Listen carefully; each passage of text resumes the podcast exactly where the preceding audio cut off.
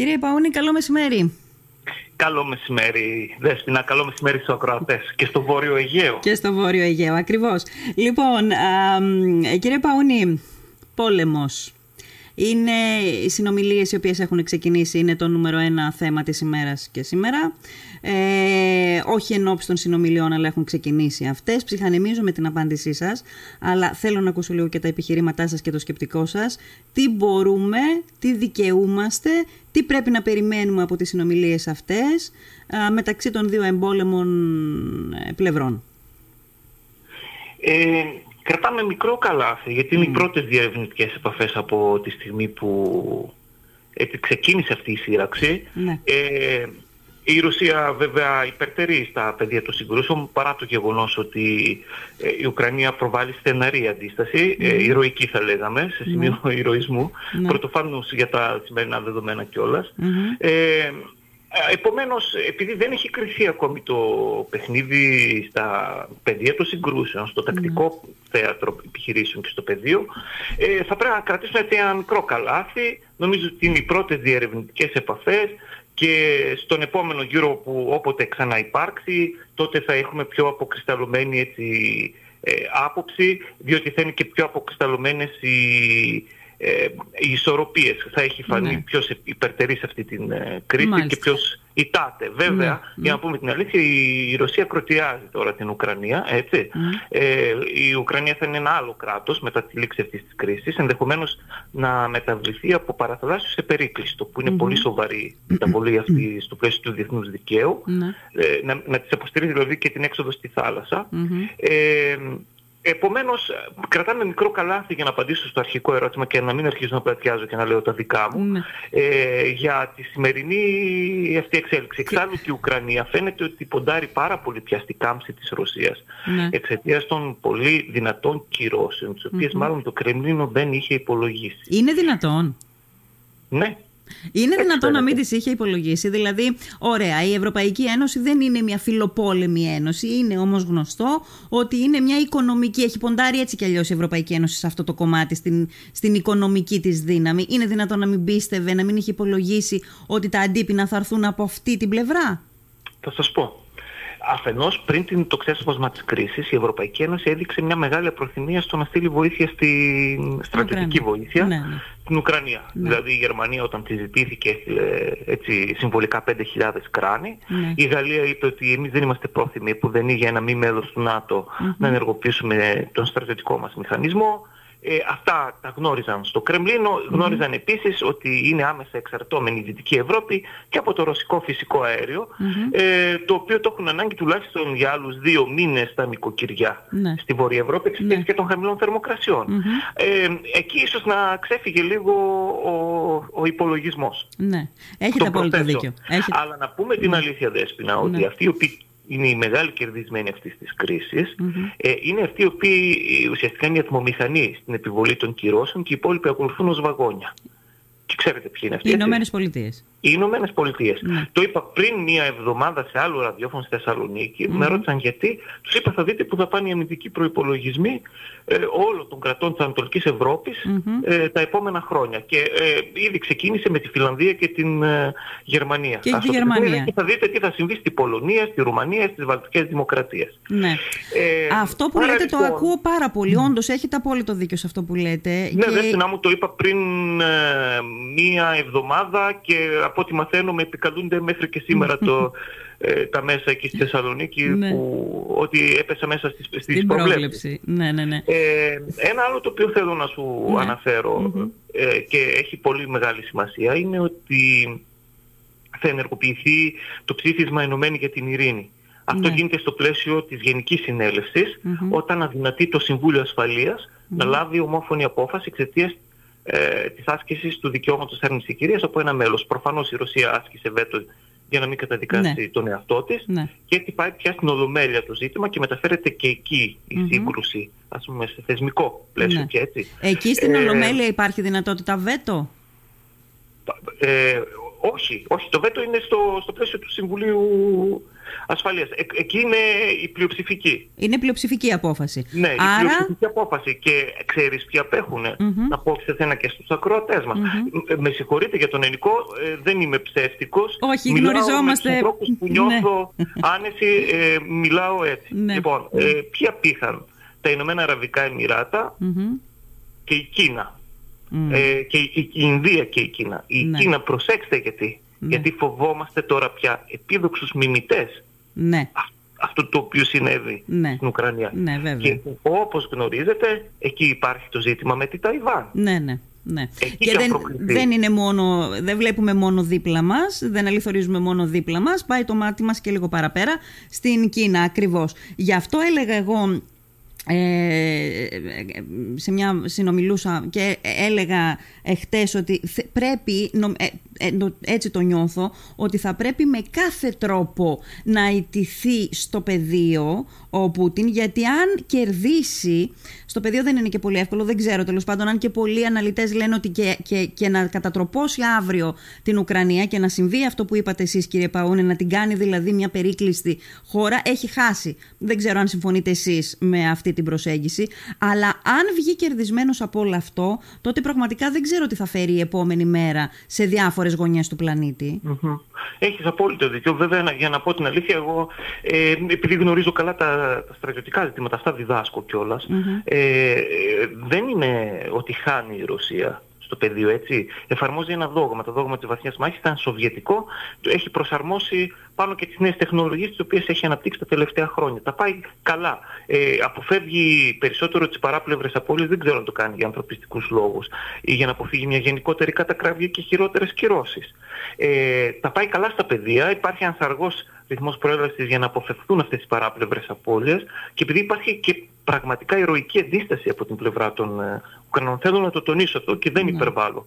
Ε, το ζήτημα είναι ότι ακόμη και αν κερδίσεις στο πεδίο θα έχει επιτύχει μια πύριο νίκη υπό την έννοια ότι η διεθνής κοινότητα θα απαξιώσει τη Ρωσία mm-hmm. έως ότου απομακρυνθεί ο Πούτιν ως ε, συνομιλητής της. Δηλαδή ε, το, το πολιτικό του μέλλον πια είναι προδιαγεγραμμένο και δεν ξέρω κατά πόσο οι πολίτες της χώρας του είναι πρόθυμοι εξαιτίας των χειρισμών του να υποστούν και αυτή τη συνέπειες. Υπάρχει ναι. δηλαδή περίπτωση ναι. εξαιτίας των πολύ σοβαρών κυρώσεων να προκληθούν εσωτερικές αναταραχές και απομάκρυνση του κυρίου Πούτιν πια από την ηγεσία της ναι. Ρωσίας, ναι. διότι αργά ή γρήγορα ο λαός θα υπηρέψει την ευθύνη στην ηγεσία εξαιτίας των κακών και των δεινών που θα προκληθούν στο ναι. επίπεδο της ρωσικής οικονομίας. Με προλάβατε κύριε Παγωνή, γιατί πραγματικά και αυτή ήταν μια ερώτηση που ήθελα να σας κάνω. Δηλαδή αν, αυτή η, αν σε αυτή την ιστορία η έκβαση της μπορεί να συνδέεται με τον ένα με τον άλλο τρόπο με το τέλος του Πούτιν, αλλά είναι δυνατό να συμβεί αυτό όπως το περιγράψατε, που νομίζω θα ήταν ευχής έργων,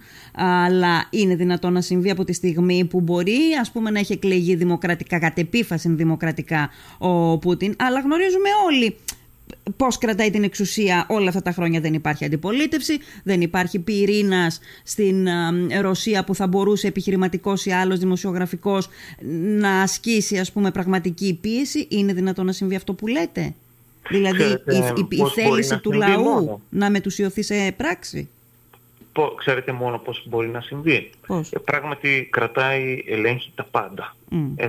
υπάρχει ένα ε, προσωποκεντρικό σύστημα διακυβέρνησης αυτή τη στιγμή στη Ρωσία. Ναι. Ε, έχει όμως, στηρίζεται μάλλον αυτό το καθεστώς ναι. στους ολιγάρχες, ναι. οι οποίοι θα πληγούν. Ναι. Σωστά. Έτσι, τις κυρώσεις θα πληγούν πρώτοι ολιγάρχες. Ναι. Στοχευμένες είναι οι κυρώσεις. Ναι. Ξέρει τι κάνει η Ευρώπη. Γνωρίζει τι κάνει.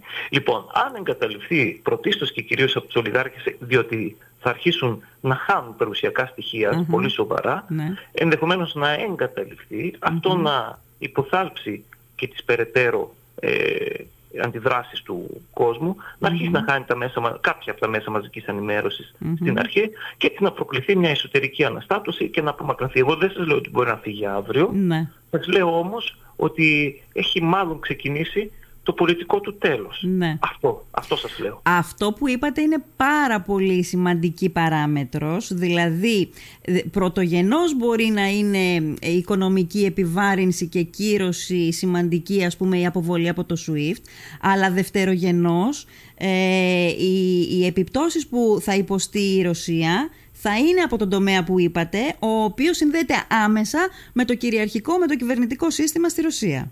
Ακριβώς. Διότι μην ξεχνάτε ότι το ναι μεν κεντρικό, αλλά βασίζεται όπως σας είπα στους ολιγάρχες και στους ανθρώπους οι οποίοι προσκύνται πολύ στενά στο, στο περιβάλλον του κρεμλινου Και αυτοί δεν είναι μόνο οι ενότατοι αξιωματούχοι που είναι πιστοί στον κύριο ναι. αλλά είναι και όλο αυτό το οικονομικό επιχειρηματικό πλέγμα ναι. των ανθρώπων που τον προσεγγίζουν και τον στηρίζουν τόσα ναι, χρόνια. Αυτό λοιπόν θα πληγεί ε, κέρια από αυτές τις κυρώσεις. Μέχρι ναι. πότε θα, θα στηρίζει ένα πρόσωπο εξαιτίας του οποίου mm επλήγησαν τα συμφέροντά του. Αυτό είναι το δικό μου ερώτημα.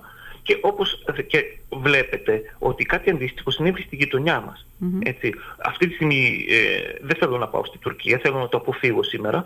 Ε, όμως ο κύριος Ερντογάν αυτή τη στιγμή έχει κάτω από 30 ή πέριξ του 30 mm-hmm. αποδοχή του ΑΚΠ, διότι υπέστη την, ε, αυτή την νομισματική κρίση ε, ο τουρκικός λαός την πλήρωσε ουσιαστικά. Ναι, και οι ναι, ναι. επιχειρηματίες που τον στηρίζουν και ε, ε, αυτό με τον πληθωρισμό ε, διοχετεύτηκε προς τα κατώτερα και αυτή τη στιγμή έχουμε μια σοβαρή κρίση ακόμη και ενδεχομένως και επιστημιστική σε κάποιες περιοχές. Ναι. Ε, και έτσι ε, αποκαθιδώθηκε το, ο κύριος Ερντογάν. Έτσι, ε, τώρα είναι στο 30% και μέχρι τις εκλογές. Το 23 ενδεχομένως να πέσει κι άλλο η δημοφιλία του κόμματός του, ναι. άρα να χάσει τις εκλογές. Ναι. Άρα να φύγει από το πολιτικό προσκήνιο. Λοιπόν, Βέβαια, το ναι. ερώτημα είναι μέχρι να συμβούν όλα αυτά, γιατί δεν γίνονται σε χρόνο ζωτικό, δεν γίνονται σε παρόντα χρόνο. Τι θα έχει προκύψει μέχρι τότε; Δηλαδή, αν αυτό αντιστοιχίσει και, στο, και στην περίπτωση του Πούτιν, έχει, απόλυτη, έχετε απόλυτο δίκιο στην αλληλουχία των σκέψεών σας, αλλά σκέφτομαι τι, τι μπορεί να έχει μεσολαβήσει μέχρι να, να γίνουν κατορθωτά όλα αυτά. Κοιτάξτε τώρα, ε, δεν φοβάμαι ότι θα κάνει και μια εισβολή αλλού mm για να είμαι ειλικρινής. Δηλαδή, δεν, ή τουλάχιστον σε ευρωπαϊκή χώρα, γιατί από εκεί και πέρα δεν υπάρχει άλλη χώρα που να μην είναι μέλος του ΝΑΤΟ. Έτσι. Ναι. Ε, οι Βαλτικές Δημοκρατίες, η Πολωνία, η Ρουμανία, ας πούμε, αυτές οι χώρες ε, είναι μέλη... Ε, η Φιλανδία και η Σουηδία απειλήθηκε. Απειλήθηκαν. Ε, ο προϋπολογισμός τους βέβαια δεν είναι, ε, δεν είναι μέλη της συμμαχίας. Έτσι, δεν Όχι και είπαν ότι θέλουμε να γίνουμε τώρα. Ναι, θέλουν να γίνουν και οι Φιλανδοί προχώρησαν στην αγορά και 100 αεροσκαφών F-35. Λοιπόν, ε, αυτό είναι που σας είπα στην αρχή, έτσι, ότι ναι, κάποιος ναι. θα επωφεληθεί πολύ από αυτή την κρίση. Ναι. Ε, δεν νομίζω όμως ότι θα προχωρήσει και σε μια στρατιωτική εισβολή και στις mm-hmm. σκανδιναβικές χώρες. Ναι. Ε, θα είναι τεράστιο από εκεί και πέρα το διακύβευμα. Θα συμπεριφέρεται ως κοινός εγκληματίας και η χώρα του θα εγκαταλειφθεί, θα απομονωθεί πλήρως ε, δεν νομίζω πια από εκεί και πέρα ότι δεν θα μιλάμε πια και για πολιτικό τέλος αλλά και βιολογικό. Ναι. Δηλαδή θα, ε, από εκεί, θα εκδοθεί και από το Διεθνές Δικαστήριο ναι. ένταλμα για εγκλήματα και ενδεχομένως να έχει την τύχη του Μιλόσεβιτ ας πούμε και άλλων επίδοξων ε, δικτατόρων όπου είδατε τι συνέβη και με αυτούς. Ναι, ε, δεν νομίζω ότι θα προχωρήσει σε τόσο σημαντική ρήξη με τη διεθνή κοινωνία, με τη διεθνή κοινότητα. Να, να αρχίσει να εισβάλλει σε μια σειρά από χώρες. Ε, εξάλλου ήταν σαφές γιατί έγινε ε, στην Ουκρανία. Ε, εδώ αυτό θέλω, θέλω, επειδή είμαι πάντα ακριβοδίκαιος, σας λέω ότι ε, είχαν εγκατασταθεί πυραυλικά συστήματα στις πρώην ανατολικές χώρες, στις χώρες ναι. μάλλον του πρώην ανατολικού μπλοκ, για να ναι. είμαι και ακριβής, ναι. τα οποία έφταναν 5 ως, ε, χρειαζόταν 5 ως 8 λεπτά για να φτάσουν στο ρωσικό έδαφος. Με την Ουκρανία στο ΝΑΤΟ αυτός, αυτός ο χρόνος έπεφτε στα 2 έως 3 λεπτά. Ήταν mm-hmm. αδιανόητο να το αποδεχτούν mm-hmm. ε, και κατά την άποψή μου η Ουκρανία ναι είναι μια κυρίαρχη, ήταν μάλλον μια κυρίαρχη οντότητα, mm-hmm. θα έπρεπε να ε, τηρήσει λεπτές ισορροπίες γνωρίζοντας τι έχει δίπλα της. Mm-hmm. Ε, αυτή τη στιγμή υπάρχει μια πλήρης καταστρατήγηση του καταστατικού χάρτη των Ηνωμένων Εθνών, συγκεκριμένων mm-hmm. εδαφείων ε, και ο καταστατικός χάρτης για όσους δεν γνωρίζουν είναι το Διεθνές Σύνταγμα. Ναι. Αυτό το σύνταγμα που εφαρμόζουν οι χώρες στις μεταξύ τους mm-hmm. σχεσεις Ε, και γι' αυτό θεωρώ ότι πρέπει να σπάσουμε αυτό το απόστημα ώστε να μην έχουμε στο μέλλον επίδοξους μιμητές ναι. διότι πάμε σε προπολεμικές mm, καταστάσεις, ή σε ναι. μεσοπολεμικές ναι, καλύτερα. Ναι, ναι, Σε μεσοπολεμικές. Ε, τώρα δεν θέλω να γυρίσουμε πίσω γιατί θα μπορούσαμε να πούμε πολλά πράγματα, δηλαδή τι δεν έγινε σωστά και από τις δύο πλευρές, τι έπρεπε να προσεχθεί σε διπλωματικό επίπεδο, τι δεν έπρεπε να μείνει σε διπλωματικό επίπεδο ανοιχτό τόσο πολύ χρονικό διάστημα, γιατί τώρα πια έχουμε άλλα δεδομένα στα, στα χέρια μας. Θέλω μόνο στην κουβέντα που είπατε πριν από λίγο, προς επίρρωση αυτών που είπατε πριν από λίγο, να πω ότι νομίζω μες στο Σαββατοκύριακο διάβαζα ότι ήδη υπάρχει ένας από τους α, α, ολιγάρχες της Ρωσίας που ήδη ε, ε, ε, διαφοροποιεί τη θέση του. Ε, δεν ξέρω αν το πληροφορηθήκατε. Αν το, δεν το πληροφορήθηκα, ναι. αλλά να που επιβεβαιώνεται ναι. η ανάλυση μας. Ναι. Λοιπόν, τώρα, στο άλλο κομμάτι που θέλω να σας πάω, πραγματικά επιταχυντής πολλών εξελίξεων η στάση της Ρωσίας και η επίθεσή της έναντι της Ουκρανίας. Λένε ότι ε, υπάρχουν δεκαετίες που στον πλανήτη ας πούμε, γενικά δεν γίνεται τίποτα και υπάρχουν μέρες που γίνονται δεκαετίες. Ε, το λέγαμε, το είπαμε και πριν. Φιλανδία, Σουηδία θέλουν να μπουν στο ΝΑΤΟ. Ναι. Ούτε υπήρχε συζήτηση πριν. Ε, η, η Ουκρανία ζητάει την ένταξή της, διάβαζα πριν από λίγο και μάλιστα με fast track διαδικασίες. Δεν ξέρω κατά πόσο είναι εφικτό να γίνει αυτό και κατά πόσο θα γίνουν όλα αυτά. Είχαμε και την ιστορική μεταστροφή της Γερμανίας. Πραγματικά ε, δεν ξέρω, υπάρχει ένα διαφορετικό τοπίο από ότι ε, μέχρι την Παρασκευή, ας πούμε, το, το πρωί.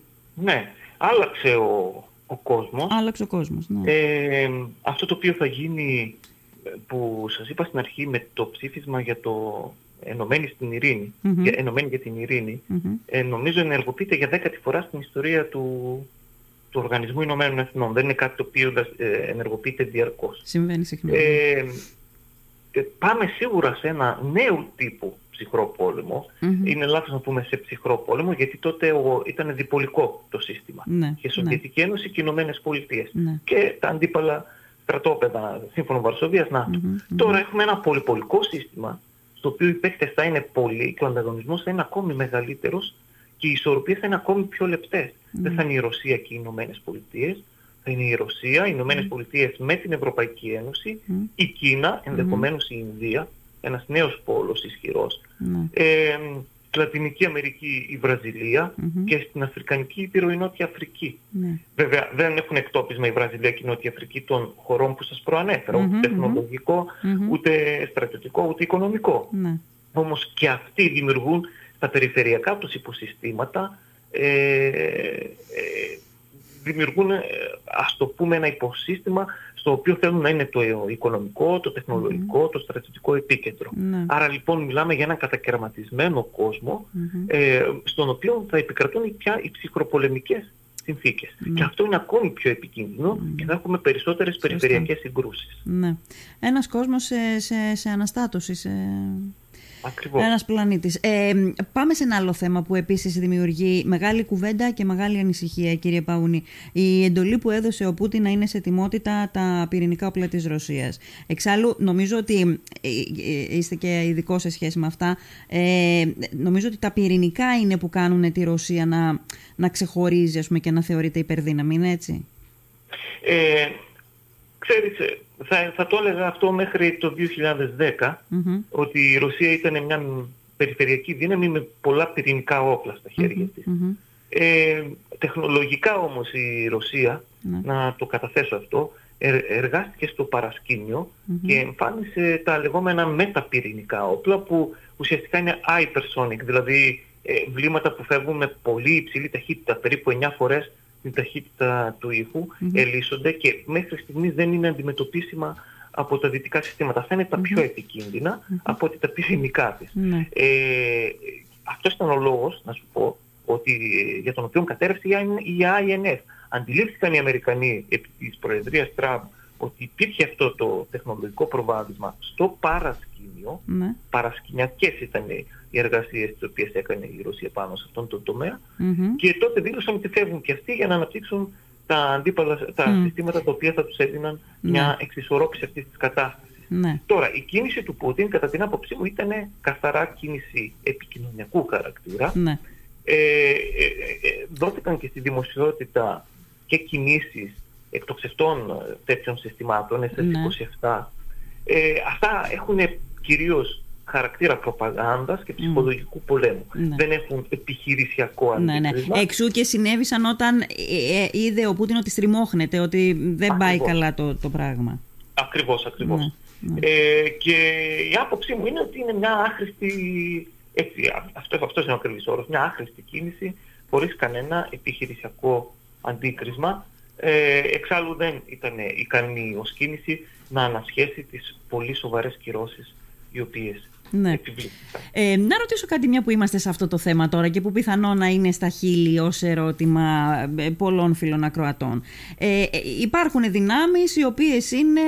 α, μ, οι οποίες έχουν πυρηνικ- πυρηνικά όπλα, ας πούμε και στην Ευρώπη έχει η Γαλλία, νομίζω η Αγγλία έχει, όχι; Έχει. Έχει, έχει η Αγγλία, έχει, οι Ηνωμένε- έχουν οι Ηνωμένες Πολιτείες, έχει η Ρωσία. Ε, πο- υπάρχει κάποιο σύστημα παγκόσμια αναγνωρισμένο και κοινά αποδεκτό ώστε να μην, υ- ε, να μην συμβεί πυρηνικός όλεθρος επειδή ας πούμε ο κυβερνήτης ε, ξέρω, μπορεί να μην πηγαίνει κάποια στιγμή, κάποια στιγμή μπορεί να, να, να χάσει τα, α, ε, να μην είναι σε επίπεδο ψυχολογικό, όπως να πω, άρτιο. Υπάρχει κάτι που εμποδίζει ε, να γίνει πυρηνικός όλεθρος στον πλανήτη από τέτοιου είδους απροσδιόριστες καταστάσεις; Μμ, Πολύ ωραίο. Ε, να σας πω την αλήθεια ότι όσο υπήρχαν οι συνθήκες START με τις, ο- τις οποίες υπέγραφαν οι Ηνωμένες Πολιτείες και η Σοβιετική Ένωση, τα πυρηνικά όπλα ήταν υπό έλεγχο. Αυτό ίσχυε μέχρι το 1989. Ναι. Και μετά, με τη διάλυση της Σοβιετικής Ένωσης, η- ε, με τη, τη συμφωνία της, ε, ε, της Βουδαπέστης, Μμμ. τα πυρηνικά της Σοβιετικής Ένωσης συγκεντρώθηκαν στη Ρωσία από όλες τις πρώην δημοκρατίες. Ναι. Μεταξύ αυτών και από την Ουκρανία και τότε Ναι. δεσμεύτηκε η Ρωσία ε, να μην παραβιάσει την εδαφική κυριαρχία της Ουκρανίας ως αντάλλαγμα για την επιστροφή των πυρηνικών όπλων στο έδαφος της. Αυτό Α. οφείλω να- Ναι, βλέπετε άλλη μια Ενδιαφέρουσα υπογραφή. παράμετρο δεν την ήξερα αυτή. Άρα Δεν την πειράζει. παρενέβη. Άρα το, το, το- δεν το τήρησε. Ακριβώς. Ναι. Ακριβώς. Ε, δεν σεβάστηκε την υπογραφή της. ναι. Ε, τώρα, η αλήθεια είναι ότι έχουμε μια υπερεξάπλωση τέτοιων όπλων. ναι. Είναι και το Πακιστάν, είναι και η Ινδία, Μμ. είναι η Νότια Αφρική, είναι το Ισραήλ Μμμ. ε, και έχει ακουστεί και για την Αργεντινή. Ναι, Έτσι. ναι. Δεν είναι επιβεβαιωμένα, αλλά από ό,τι φαίνεται υπάρχουν και εκεί κάποιες πυρηνικές κεφαλές. ναι. Για τις, επι, για τις επικίνδυνες δημοκρατικά ή θεσμικά τέλος πάντων Ακριβώς. χώρες, Ναι. Όπως είναι το Πακιστάν ας πούμε, Μμμ. εκεί ε, οι Αμερικανοί φυλάσσουν τις εγκαταστάσεις των πυρηνικών όπλων ε, με συμφωνία διακρατική. Ε, το πρόσχημα ήταν να μην παραβιαστούν οι, συμφ... οι, Α, τι οι κάνουν, αποθήκες τις αυτές από τους φυλάσσουν; Ταλιμπάν. Τις φυλάσσουν, είπατε; Φυλάσσουν, Τις φυλάσσουν, ναι. τις φυλάσσουν. Και Ναι, τις ναι. τηρούν ουσιαστικά, Ναι, έτσι. ναι, ναι, ναι, ναι. Αλλά αυτό δεν σημαίνει ότι έχουμε ξεφύγει από το κίνδυνο και Μμμ. αυτή τη στιγμή υπάρχει τεχνογνωσία πια. Μμμ. Και σε αυτές τις χώρες είναι σχεδόν βέβαιο ότι θα τη Μμμ. δούμε να μεταδίδεται και σε άλλες. Μμ. Και αν ένας θέλει να σκεφτεί λίγο πιο ελληνοκεντρικά, Μμμ. ε, το γεγονός ότι το Πακιστάν κατέχει πυρηνικά όπλα είναι ανησυχητικό, διότι είναι στρατηγικός εταίρος της Της Τουρκίας. Τουρκίας. Ναι.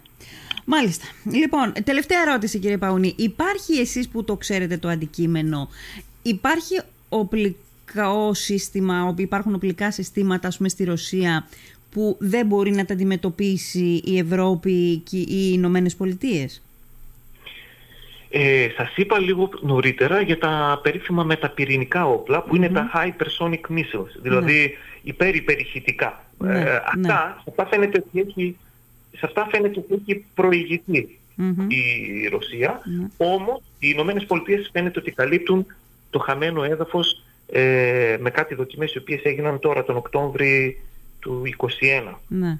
Από εκεί και πέρα, όχι δεν υπάρχουν ε, συστήματα τα οποία δεν αντιμετωπίσαμε από την πλευρά των Ηνωμένων Πολιτειών.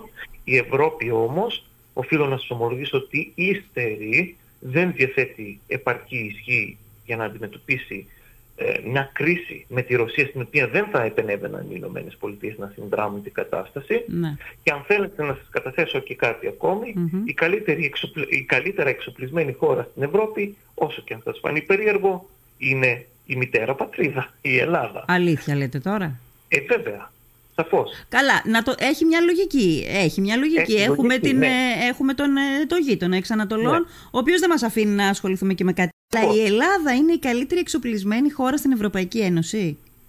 Ε, σε ολόκληρη την Ευρωπαϊκή Ήπειρο πλήν Ρωσίας. Μάλιστα και αφήστε με ε, να, να μου επιτεθεί όποιος έχει αντίθετη άποψη. Εγώ μπορώ να το αποδείξω και με επιχειρήματα και με αριθμούς και με, με, με, με, οπλικά συστήματα, με τα πάντα. Τώρα που ήρθε εδώ η κουβέντα, εσείς πώς κρίνετε την τοποθέτηση ε, και την μη τήρηση ουδετερότητας από την πλευρά της χώρας μας;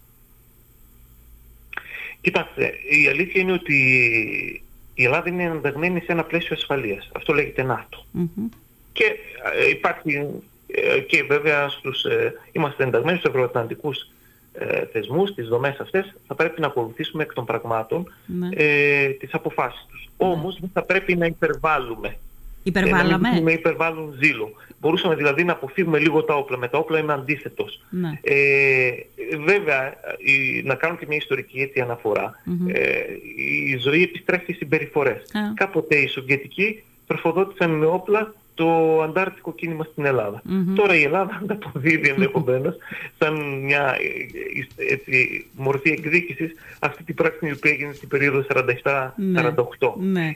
δεν, δεν ξέρω αν είναι εκδίκηση. Το διάβασα κάπου και μου άρεσε. Το είπα και στους ακροατές νωρίτερα ότι η Ελλάδα δεν στέλνει απλώς βοήθεια στην Ουκρανία. Συντάσσεται με τις δημοκρατίες του πλανήτη που απαντούν ναι. σε αυτόν που τις απειλεί. Νομίζω είναι αποτύπωση της πραγματικότητας. Απλώς ε, ήθελα να σας πω ότι γιατί ε, εμείς είμαστε μια χώρα η οποία έχει και τα δικά της συμφεροντα Ε, θέλουμε τους τουρίστες εδώ τους Ρώσους. Αν κάποιος λέει ότι δεν τους θέλει θα πρέπει να μας πει πώς θα τροφοδοτηθεί ο τουριστικός τομέας με τον οποίο ένα ναι, μεγάλο ναι. της ελληνικής επικράτειας ε, ζει, τροφοδοτείται και πολλά επαγγέλματα έτσι, κατά ναι, τη διάρκεια ναι, της ναι. καλοκαιρινής σεζόν. Άρα λοιπόν εγώ οφείλω ως Ελλάδα να είμαι λίγο πιο προσεκτικός και να μην δείχνω υπερβάλλον ζήτω σε όλη αυτή την κατάσταση. Μπορώ όμως να στείλω ανθρωπιστική να την διανύμω ε, και από εκεί και πέρα να συνταχθώ με τις υπόλοιπες δημοκρατίες στο, στο θέμα των κυρώσεων. Ναι. Ε, αυτή την κίνηση φοβάμαι ότι μπορεί να την πληρώσουμε. Τι είναι τρόπο; Είμαι επιφυλακτικός, είμαι επιφυλακτικός αλλά σας το λέω ότι δεν ναι. μου άρεσε η κίνηση της αποστολής οπλισμού. Δεν θα ήθελα όπλα να σταλούν. Θα ήθελα να σταλούν χιλιάδες φάρμακα, λογισμό ναι. και τρόφιμα. Ναι. Ε, τι είναι τρόπο μπορεί να το πληρώσουμε, πώς, τι, τι υπάρχει ε, ως ενδεχόμενο; Να, κοιτάξτε, εμείς έχουμε αντίπαλο, προσδιορισμένο. Ναι. Έτσι.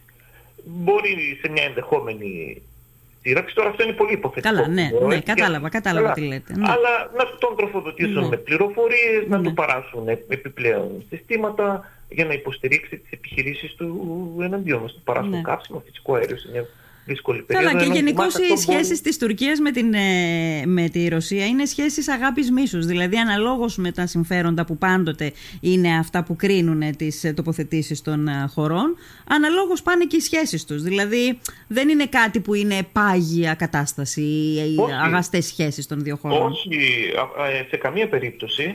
Ε, θυμίζω ότι κατέριψαν το ΣΟΚΟ 24 ναι, ναι, ναι. Ε, τον Νοέμβριο του 2015 στη Συρία η τουρκια Αλλά εκείνη η κρίση αγαπητή Δέσποινα κράτησε μόλις 15 ημέρες ναι, ναι. γιατί υπήρχε πάντα εκείνο το εμπορικό πακέτο περίπου 50 δισεκατομμυρίων το οποίο εμπόδιζε τις χώρες να προχωρήσουν από ένα σημείο και μετά την περαιτέρω ναι. διένεξή τους. Ο δρόμος ήταν ένας δρόμος συνεργασίας περισσότερο ε, και ξεχάστηκε πολύ γρήγορα. Το περιστατικό και στην αγκυρα και στη μοσχα Ναι. Λοιπόν, ε, θέλω να σας ευχαριστήσω κύριε Παούνη για να κλείσω με τον ίδιο τρόπο που ανοίξαμε σχεδόν εσείς δηλαδή τοποθετηθήκατε. Η, αλήθεια είναι ότι και σε μένα, προφανώς και σε πολύ κόσμο ακόμα, δημιουργεί προ, προβληματισμό το γεγονός ότι ξαφνικά, δηλαδή είμαστε και λίγο δυσυπόστατοι, λέμε γιατί δεν ήταν έτοιμη η Ευρωπαϊκή Ένωση, γιατί δεν ήταν έτοιμες, ξέρω εγώ, οι Ηνωμένες Πολιτείε. Όχι, αφήστε τις Ηνωμένες Πολιτείες. Ε, την Ευρωπαϊκή Ένωση. Και μόλις η Ευρωπαϊκή Ένωση φαίνεται ότι αναμοχλεύει μια κατάσταση και, και, και ξυπνάει από το λίθαργο και κάνει παραγγελίες, ας πούμε, σε ε, ε, πολεμικό υλικό. Υπάρχει αυτός ο προβληματισμός. Ναι, τον καταλαβαίνω. Και ότι υπάρχει κάποιος κερδισμένος σε όλη αυτή την ιστορία. Θα μπορούσε όμως να έχει άλλη αντίδραση μετά από αυτά τα γεγονότα η, μια ένωση, μια οικογένεια, η ευρωπαϊκή; Όχι, δεν θα μπορούσε να έχει κάποια άλλη αντίδραση ε, πέραν το, της επιβολής των κυρώσεων.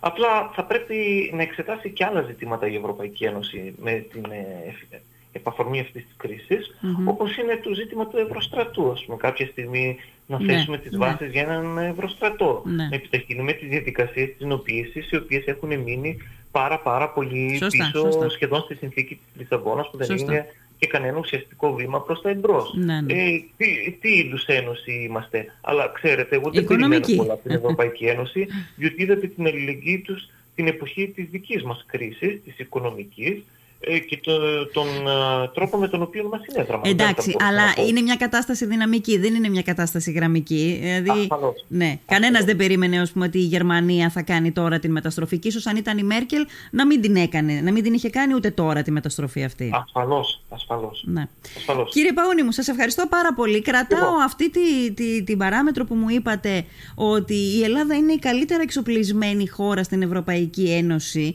Ε, ε, επειδή κάτι είπατε ε, υπάρχουν άνθρωποι, υπάρχουν αναλυτές ας πούμε, που, το, που το διαψεύδουν, που, που, που δεν συμφωνούν με αυτή την προσέγγιση; Κοιτάξτε, οι αναλυτές στην Ελλάδα ε, πολλές φορές ε, ε, υποστηρίζουν αυτή την κλασική γραμμή ότι υπάρχουν οι παραδοσιακές μεγάλες ε, δυνάμεις, η Αλγερία, η Γαλλία, η, ναι.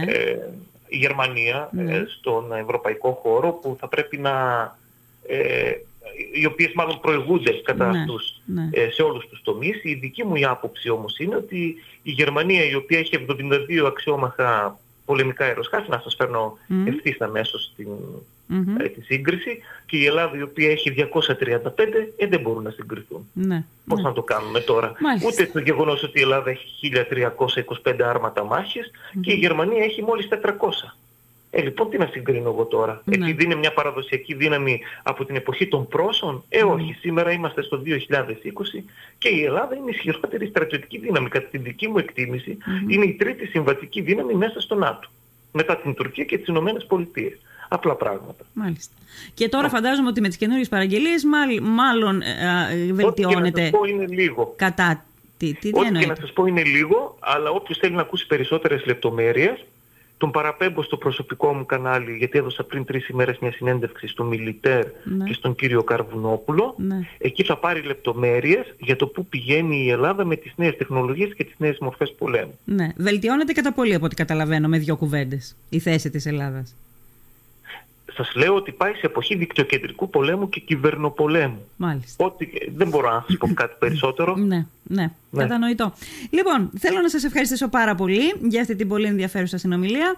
Κύριε Παούνη, να είστε καλά. Καλό μεσημέρι. Σας ευχαριστώ. Χαιρετισμούς. Να είστε καλά. Να είστε καλά.